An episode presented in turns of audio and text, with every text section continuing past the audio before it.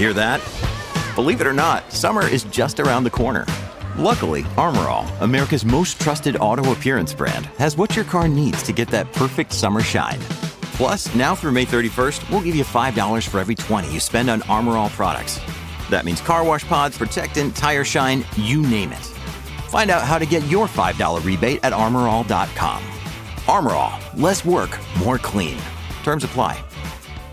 This is the briefing for October 11th, and you are listening to Transport Topics. I'm Esmeralda Leon.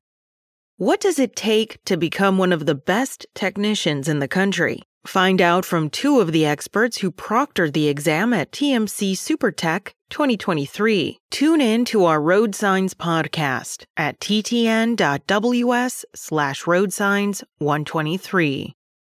Now let's dive into the day's top stories.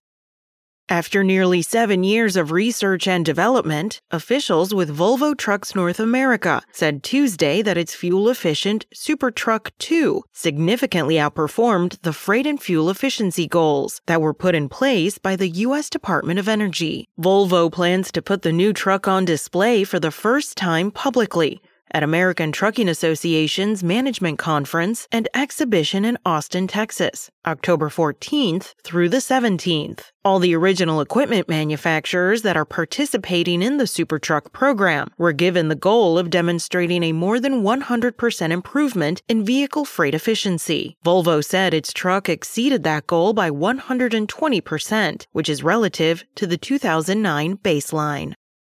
Mercedes Benz Trucks revealed a heavy duty electric truck to take on Tesla's battery powered Semi, the latest move in the intensifying race to decarbonize road logistics. The e Actros 600, which can travel 311 miles on a single charge while hauling up to 22 tons of cargo, is set to go on sale toward the end of this year, the company announced Tuesday. The vehicle's battery can recharge from 20% to 80% in 30 30 minutes, provided the customer has access to a 1 megawatt charging device, the company said.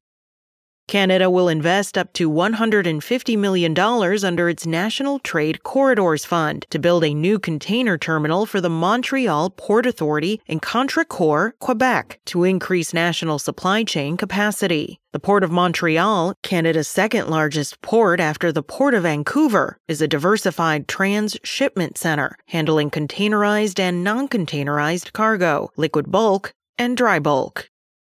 That's it for today. Remember, for all of the latest trucking and transportation news, go to the experts at ttnews.com.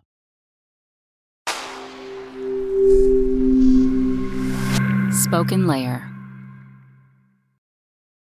Want to learn how you can make smarter decisions with your money? Well, I've got the podcast for you.